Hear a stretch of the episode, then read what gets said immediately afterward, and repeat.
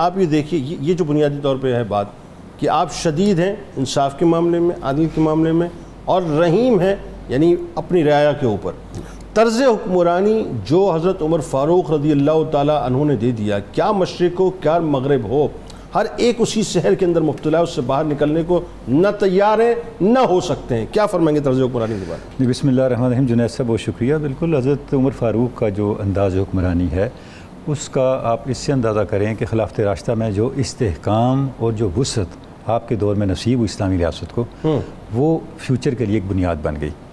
آپ نے جس طرح سے حکمرانی کا ایک پیٹرن دیا ایک سسٹم دیا مستقبل میں حکمرانی کے جتنے بھی انداز تھے انہیں اس سسٹم کو فالو کرنا پڑا۔ بنیاد آپ نے۔ اگر آپ بہت اختصار کے ساتھ ہم بات کریں تو حضرت عمر فاروق کی جو گورننس تھی آپ کی جو حکمرانی تھی وہ جن خصائص پہ کھڑی تھی ان میں پہلی جو بات آتی ہے وہ ہے میرٹ دوسری بات ہے ٹرانسپیرنسی ٹھیک ہے تیسری ہے اکاؤنٹیبلٹی واہ۔ اور چوتھی ہے ویجیلنس واہ۔ یہ وہ چیزیں ہیں جن کے بغیر یہ وہ فیکٹرز ہیں جن کے بغیر آپ کوئی آئیڈیل سسٹم نہ کھڑا کر سکتے ہیں۔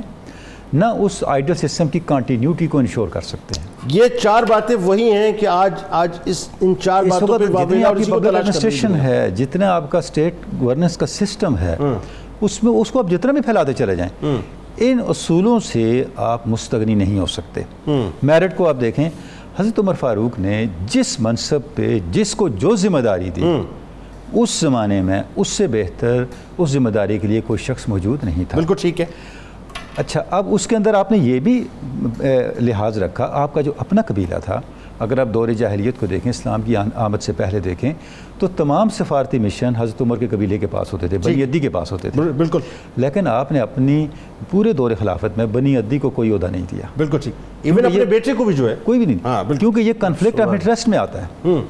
اچھا اس کے ساتھ میں آپ کو اس طرف ہی متوجہ کرنا چاہوں گا کہ حضرت عمر فاروق کا انفلوئنس اپنے قبیلے پہ اتنا زیادہ تھا۔ جب آپ ہجرت کر کے تشریف لے آئے پہلا غزوہ ہو رہا ہے غزوہ بدر۔ اس میں جب مکہ سے لوگ آئے لڑنے کے لیے ہر قبیلے کے لوگ تھے سوائے بنو عدی کے۔ ٹھیک ہے بنی عدی کا کوئی شخص لڑنے کے لیے نہیں آیا۔ ہاں۔ یعنی حضرت عمر فاروق کا انفلوئنس کتنا زیادہ تھا اپنے قبیلے پہ۔ اور آپ کے قبیلے کے اندر آپ کا احترام کتنا زیادہ تھا۔ کیا بات؟ اس کے باوجود آپ نے اپنے قبیلے کے کسی شخص کو کسی اسٹیٹ رسپانسبلٹی پہ فائز نہیں کیا۔ کیا بات؟ کیا آپ نے جس کو جو جنگی ذمہ داریاں دیں جو ریاستی ذمہ داریاں دیں جس جس منصب پہ بٹھایا اچھا اب دیکھیں، عبداللہ ابن عباس آپ کے پاس آئے اور آپ سے انہوں نے کسی عہدے کے کا تقاضا کیا۔ تو آپ نے فرمایا کہ میرے دل میں تمہارے بارے میں اطمینان نہیں ہے۔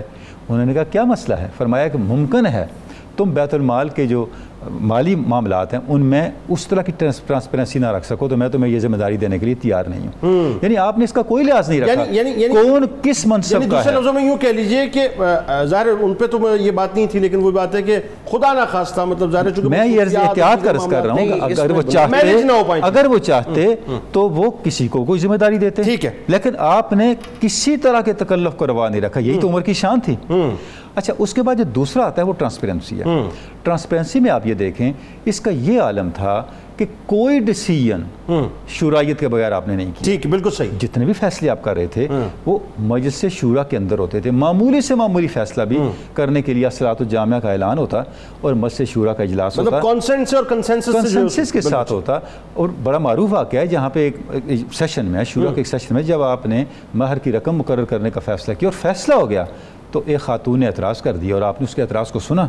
اس خاتون نے جب قرآن مجید کی آیت کے ساتھ استدلال کیا تو آپ نے فرمایا ایک تاریخی جملہ آپ نے ارشاد فرمایا ایک مرد کو ہلاک ہونے سے ایک عورت نے بچا لیا۔ اس کا اب اس میں بڑی قابل اور بات یہ ہے کہ آپ کی شورا میں ہر وہ شخصیت شامل تھی جو رائے دے سکتی تھی چاہے وہ عورت تھی یا مرد تھا۔ اچھا اس کے بعد آپ اکاؤنٹیبلٹی پہ آئیں۔ آپ دیکھیں احتساب کا کیا عالم تھا؟ ہاں۔ اکاؤنٹیبلٹی اس سطح پہ آپ کو ملتی ہے حضرت عمر فاروق کے زمانے میں جرنیلوں کو یعنی آپ دیکھیں آپ نے تین جرنیلوں کو معطل کیا۔ کیا بات؟ ایسا کوئی کر سکتا ہے اور انہوں نے فیصلے قبول کیے۔ یہاں تک کہ جب خالد بن ولید کو آپ نے معطل کیا تو آپ خالد بن ولید نے فرمایا کہ امیر المومنین نے مجھے پوائنٹ کیا۔ جب میں نے ساری مہمیں مکمل کر لی ہاں۔ تو امیر المومنین نے مجھے سسپینڈ کر دیا۔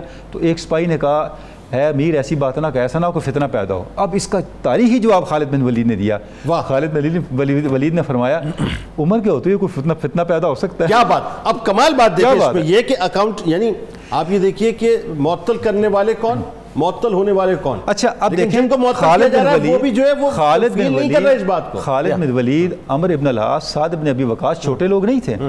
اتنے بڑے لوگ جن کو کس اچھا اس کی اگلی بات آپ دیکھیں جب خالد بن ولید کو معطل کیا اس کے بعد آپ نے تمام امال مملکت کو لکھ کے بھیجا میں نے خالد بن ولید کو خیانت کی بنیاد پر۔ معطل نہیں کیا ٹھیک اس لیے کیا۔ کہ لوگ اللہ کی طرف متوجہ رہیں کیا اچھی بات وہی ایک ہے شخص کے ساتھ اچھا، ایک وقت اور نہ کریں۔ آخری بات جو میں کہنا چاہوں گا جو جی۔ ویجیلنس تھی آپ کی ہاں۔